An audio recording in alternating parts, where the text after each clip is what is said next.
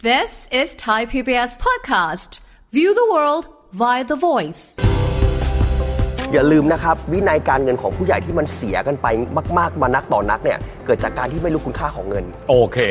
เพราะฉะนั้นถ้าให้เขารู้จักคุณค่าของเงินตั้งแต่เด็ก จะทำให้เขาบริหารจัดการเงินได้ดีในตอนโต แนะนำนะครับเด็กสมัยนี้มีบัญชีเงินฝากออมทรัพย์ และเงินฝากประจำที่เด็กอายุแรกเกิดสามารถไปเปิดได้นะครับ และเด็กเขาจะเห็นเงินของตัวเอง ว่ามันจะเติบโตไปยังไง ครับ มันจะเป็นอย่างไรในอนาคต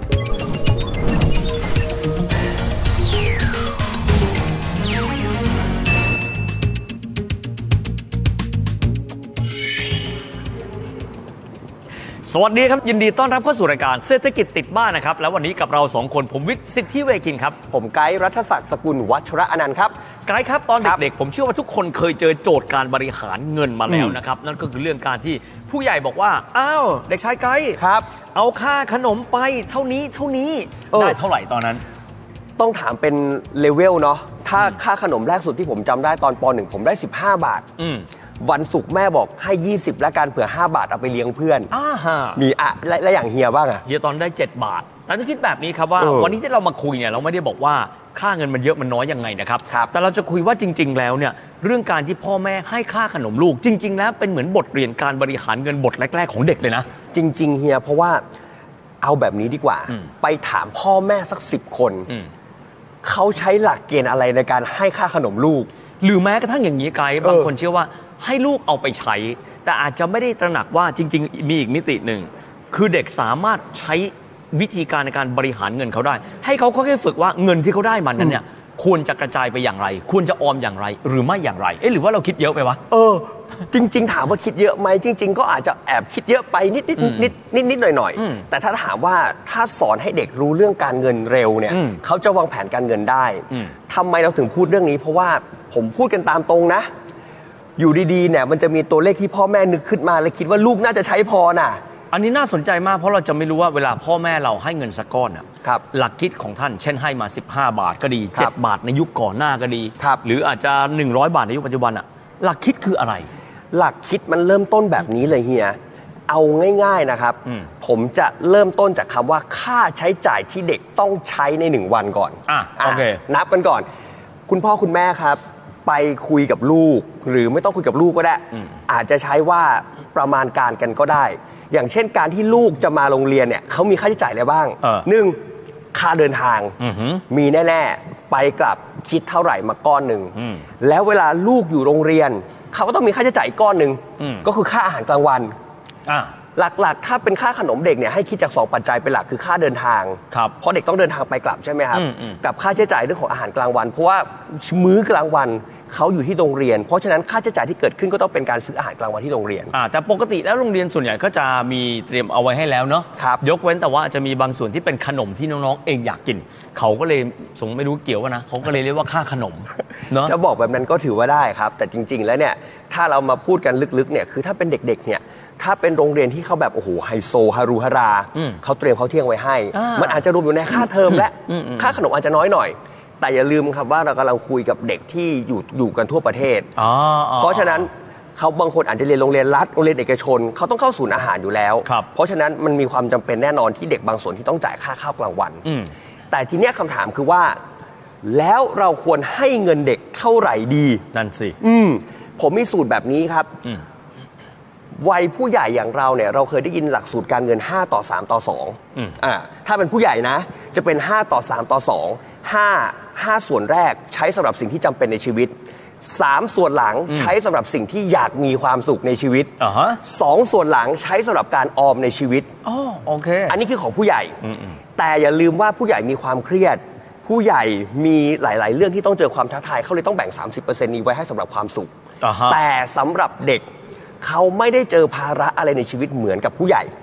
เขามีค่าใช้จ่ายที่จำเป็นเพียงแค่ไม่กี่อย่างเท่านั้น เพราะฉะนั้นสูตรการให้ค่าขนมของเด็กจะเป็นสูตร 7 ต่อ 2 ต่อ 1 ๋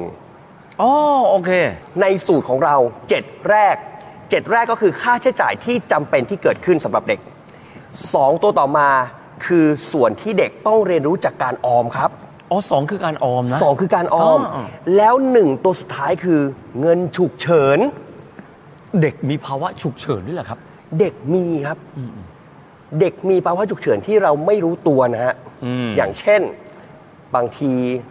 ต้องทำโครงงาน บางทีต้องเดินทางด่วน อ่าๆ บางทีต้องรีบกลับบ้าน เขามีภาวะฉุกเฉินโดยที่เราไม่รู้ตัว เราควรต้องแบ่งตรงนี้ให้เขาไว้ ครับ ทีนี้ถามว่าในหลักการคำนวณเราควรคำนวณอย่างไง สมมุติครับ เอาเป็นว่าสมมุติผมเป็นผู้ปกครองของเด็กชายวิทย์ อืม ผมดูแล้วว่าเด็กชายวิทย์เนี่ย เดินทางไปกลับ ก็ใช้เงินประมาณ 40 บาท ครับ ค่าอาหารกลางวัน ก็ดูแลวเด็กชายวิทย์ก็น่าจะประมาณ 30 บาท อืมอืม 40 บวก 30 ครับ เป็น 70 บาท อ่าฮะ สมมุตินะครับ เรามี 40 บาทแรก จากเรื่องของค่าเดินทาง เรามี 30 บาทที่ 2 จากค่าอาหารกลางวัน ครับ เรารวมกันแล้วก้อนนี้คือ 70 บาท หมายความว่า 70 บาทนี้เป็นเงินขั้นพื้นฐานที่เด็กควรจะได้รับใน 1 วันก่อน อ๋อ โอเคไหมทีนี้ถ้าบางบ้านมีน้อยก็ให้แค่ 70 ครับ แต่ถ้าบางบ้านมีมากขึ้นไปกว่านี้ ถามว่าอีก 30%มาจากไหน 70 บาทคือค่าขนมที่เด็กต้องใช้ บวกอีก 20 บาท ให้สำหรับเด็กให้เขาได้รู้จักออม แล้วบวกอีก 10 บาทเผื่อเขามีเงินฉุกเฉินที่เขาจำเป็นต้องใช้ ก็กลายเป็นว่าเป็น 70 บวก 20 บวก 10 เป็น 100 บาทต่อวัน โอ้ นะฮะ อ่ะ อันนี้เป็นส่วนของสิ่งที่จำเป็น มาอีกส่วนหนึ่งกันบ้างจะ ครับ พบว่าบางครอบครัวมีวิธีแบบนี้ครับ บอกว่าลูกๆเองก็ควรที่จะมีเงินเก็บ แล้วก็ให้เป็นการอัดฉีดเอาไว้นะครับ เออ พฤติกรรมของคนไทยเองที่เราเห็นคลาสสิกมากๆครับกาย ยังไงฮะ ถ้าเกิดว่าลูกเนี่ยสามารถที่จะทำคะแนนวิชาใดวิชาหนึ่ง หรือผลสอบได้ดี ก็จะให้เงินก้อนเป็นการอัดฉีด ครับ หรือให้ของที่น้องๆอยากได้เนี่ยเป็นรางวัล หลักคิดของส่วนนี้มันมาอย่างไงเนี่ย หลักคิดมันมาจากการที่เพื่อไม่ให้เขารู้สึกว่าเงินมันได้มาง่ายไป อ๋อให้รู้จากคุณค่าเงิน ถูกต้องครับ คุณต้องทำอะไรมา คุณจึงจะได้สิ่งนั้นตอบแทนกลับไป มันมีข้อมูลจากโกเฮนรี่เป็นสตาร์ทอัพที่ดูแลเรื่องการเงินให้กับเด็ก เขาบอกว่าแบบนี้ว่า ไอ้หลักคิดที่เฮียบอกว่า อุ๊ย ผมว่าเฮียก็เคยผมก็เคยนะ อ่าอ่าอ่าอ่า สอบได้ที่หนึ่งเดี๋ยวพาไปนั่นโน่นนี่ อ่า ให้เงิน ปกติ ใช่ไหม อ่าอ่า มันเป็นแรงจูงใจอย่างหนึ่ง เพราะอย่าลืมครับว่าเงินค่าขนมมันไม่เพียงพอหรอกครับ กับการที่เราอยากได้ในสิ่งที่เราต้องการ อ๋อถูกต้อง ต้องไหมสมมุติว่าเฮียอยู่ดีๆ เด็กชายวิทย์มาขอผมอย่างเงี้ยบอกว่า พ่อพ่อถึงเวลาแล้วอยากได้คอนเสิร์ตแบ็คพิง อ่าอ่าอ่า มันไม่พออยู่แล้ว เขาเก็บให้ตายเขาก็คงไม่ค่อยได้เนาะ ถูกต้องครับ อย่างน้อยที่สุดเนี่ยมันจะต้องมีสิ่งใดสิ่งหนึ่งที่แลกเปลี่ยนเรื่องความพยายาม อ๋อ อย่าลืมนะครับ วินัยการเงินของผู้ใหญ่ที่มันเสียกันไปมาก ๆ มานักต่อนักเนี่ยเกิดจากการที่ไม่รู้คุณค่าของเงิน โอเค เพราะฉะนั้นถ้าให้เขารู้จักคุณค่าของเงินตั้งแต่เด็ก จะทำให้เขาบริหารจัดการเงินได้ดีในตอนโต โอ้โห แต่ไม่ได้บอกว่าลูกถ้าสมมติว่า เอ๊ะแล้วถ้าลูกฉันไม่เก่งอะสอบไม่ได้ที่หนึ่งฉันก็ไม่จำเป็นต้องให้อะไรลูกเหรออจริง ๆ เราสามารถแบ่งกันได้ครับ ครับ อย่างฝรั่งเขาแบ่งกันแบบนี้ฮะว่า สมมุติในหนึ่งวันล้างจานให้เท่าไหร่ อ่ะโอ อ่ะ โอเค จะเป็นแบบช่วยลิสต์งานบ้านว่าถ้าวันนี้ล้างจานช่วยพ่อช่วยแม่ ให้ 5 บาท โอ้ พะพับที่นอนให้ 5 บาท อยากให้ลูกขยันใช่ไหม ครับ ให้ลูกอ่านหนังสืออให้ 10 บาท ครับ อะไรประมาณอย่างเงี้ยครับ ให้เขาได้มีเซนส์ทางด้านของการเงินนะ ใช่ครับ กักิจกรรมที่เขาต้องทำให้เขารู้ว่าเงินนั้นไม่ได้หล่นมาจากฟ้า ถูกต้อง พ่อแม่เนี่ยไม่ได้พิมพ์แบงค์นะ ครับ และการที่คนจะได้เงินมาแต่ละส่วนต้องทำอะไรแลกมานะครับ ถูกต้องครับ ขออนุญาตเล่าให้ฟังนิดหนึ่งครับ มีตัว เออ อ อ ย่างที่น่าสนใจมากอย่างกรณีของญี่ปุ่นครับ ยังไงครับเฮีย เขาก็จะรู้ว่าเด็กๆ เองก็แน่นอนต้องมีกิจกรรมนะ โดยเฉพาะอย่างยิ่งเลยเด็กญี่ปุ่นเขาเชื่อว่าเรื่องการเล่นกีฬาเนี่ยสำคัญนะครับ ทีนี้ก็คือเริ่มต้นอาจจะซื้ออุปกรณ์กีฬาให้ แต่ถ้าสมมติเด็กโต สมมติชอบฟุตบอลนะ อยากได้ชุดฟุตบอล หรือว่าอยากได้รองเท้าฟุตบอล พ่อแม่จะพูดว่า ทำไมฮะ ของเดิมที่มีอยู่สมัยเด็กเนี่ยที่ใส่ไม่ได้แล้วอะยังมีคุณค่านะ ไปโพสต์ขาย ให้เด็กเขาได้มีความรู้สึกว่าใช้ทรัพยากรอย่างคุ้มค่าพูดง่ายๆใช้จิตวิทยาของเด็กความอยากได้ของเขาพนุงไปกับการปลูกฝังวินัยทางการเงิน ก่อนที่จะเล่นท้าฟุตบอลคู่ใหม่ ต้องขายเสื้อฟุตบอลตัวเดิมที่ตัวเองใส่ไม่ได้แล้วออกไป ก็จะทำให้พวกเขาได้เห็นคุณค่าเงินว่าอ้อในการดำรงชีวิตต้องใช้วิธีการแบบนี้ ครับ เพราะฉะนั้นเรื่องการให้เงินเด็กค่าขนม การอัดฉีด ล้วนแต่เป็นสิ่งที่สามารถปลูกฝังได้ผ่านการที่พ่อแม่วางแผนเอาไว้แล้วเนาะ ถูกต้องครับแล้วผมจะเสริมอีกนิดนึงนะฮะว่าสำหรับเด็กยุคนี้เนี่ยหลายคนบอกว่าเฮ้ยสมัยเฮียกับผมเนี่ยได้เงินค่าขนมเหลือจะต้องหยอดกระปุกหมู อ่าอ่าอ่า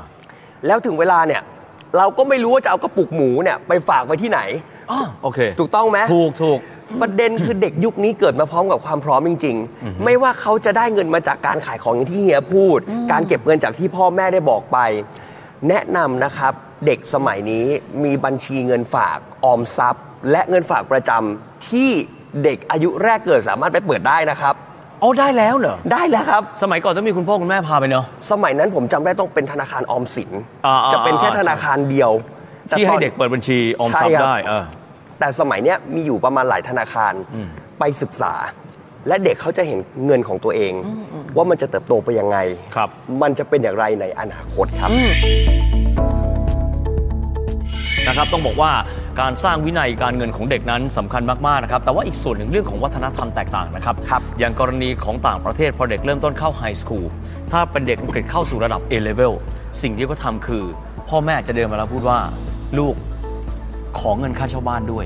ฟังน่าจจะแปลกนิดนะครับ แต่สำหรับพวกเขาคือกระตุ้นเนี่ยให้เด็กออกไปหารายได้ไมันจะเป็นการส่งหนังสือพิมพ์ก็ดี การส่งนมก็ดี การไปทำงานนะครับในร้านอาหารก็ดี เป็นการกระตุ้น จริง ๆ ก็เป็นการปลูกฝังนี่แหละครับ เพื่อให้เด็กได้รู้ว่า คุณค่าของเงินนั้นไม่ได้ได้มาเปล่าๆด้วย บ้านเราอาจจะแตกต่างไป ผมต้องใช้คำว่าสังคมเอเชียน่ะเราอาจจะเลี้ยงลูกจนกระทั่งเขาเป็นผู้ใหญ่ขึ้น แต่อย่างไรก็ตามครับกลไกเล็ก ๆ พวกนี้ หากเราคิดและเราวางแผน มันสามารถสร้างวินัยทางการเงิน ติดตั้งเรื่องของโปรแกรมการวางแผนทางการเงินให้กับเด็ก ๆ ได้ตั้งแต่ต้นด้วย ก็ผมจะสรุปสุดท้ายแล้วกันครับว่า ในเงินทั้งหมดที่จะให้เด็กต่อ 1 วัน ให้แบ่งเป็น 7 ต่อ 2 ต่อ 1 7 ต่อ 2 ต่อ1อืม และทั้งหมดรวมกันเป็น 100% ม เพราะฉะนั้นแล้วผู้ปกครองก็จะได้รู้ว่าอ๋อเงินที่ฉันให้ไปมันมากไป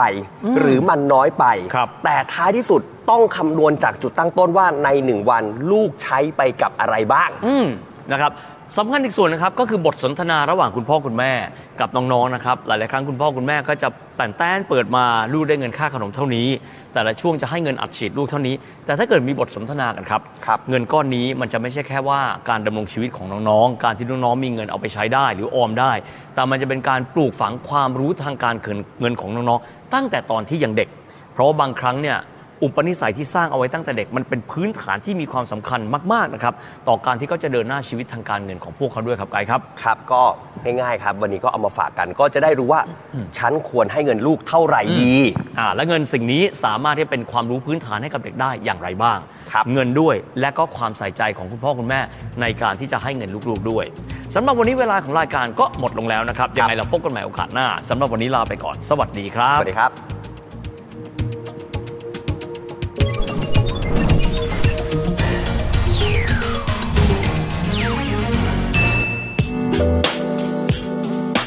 ติดตามรายการทางเว็บไซต์และแอปพลิเคชันของไทย PBS Podcast Spotify SoundCloud Google Podcast Apple Podcast และ YouTube Channel ไทย PBS Podcast Thai PBS Podcast. View the world via the voice.